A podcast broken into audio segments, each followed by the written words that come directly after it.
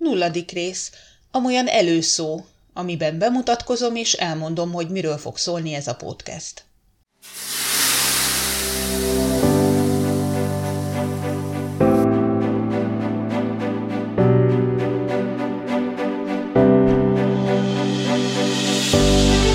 Ez itt a Finnország felé félúton, a Történetmesélő Podcast.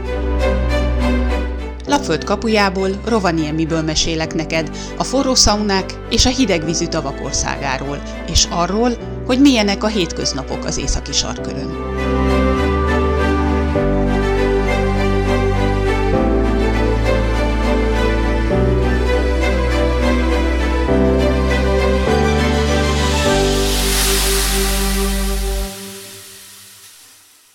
Donászi Franciska vagyok.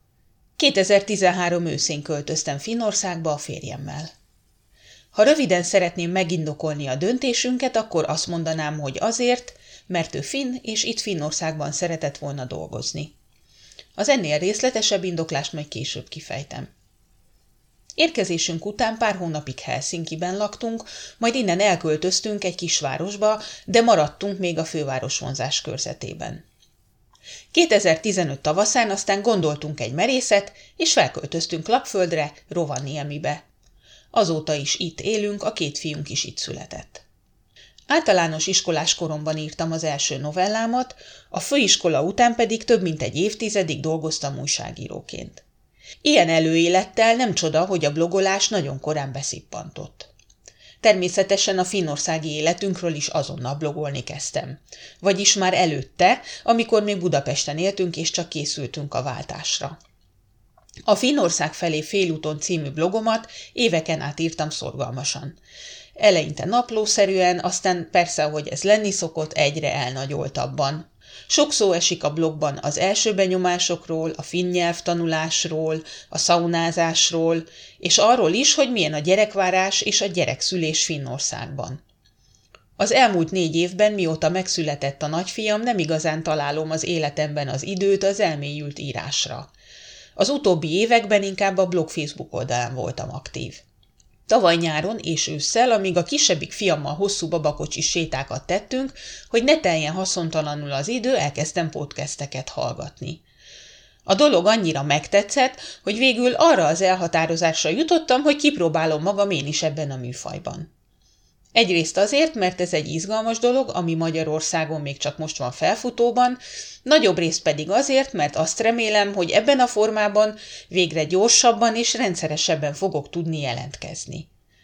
Tulajdonképpen nincsenek ezzel a podcasttel világot megváltó nagy terveim, csak szeretném elmesélni azt a rengeteg élményt, érdekes vagy vicces sztorit, amit az elmúlt hét évben megéltünk itt.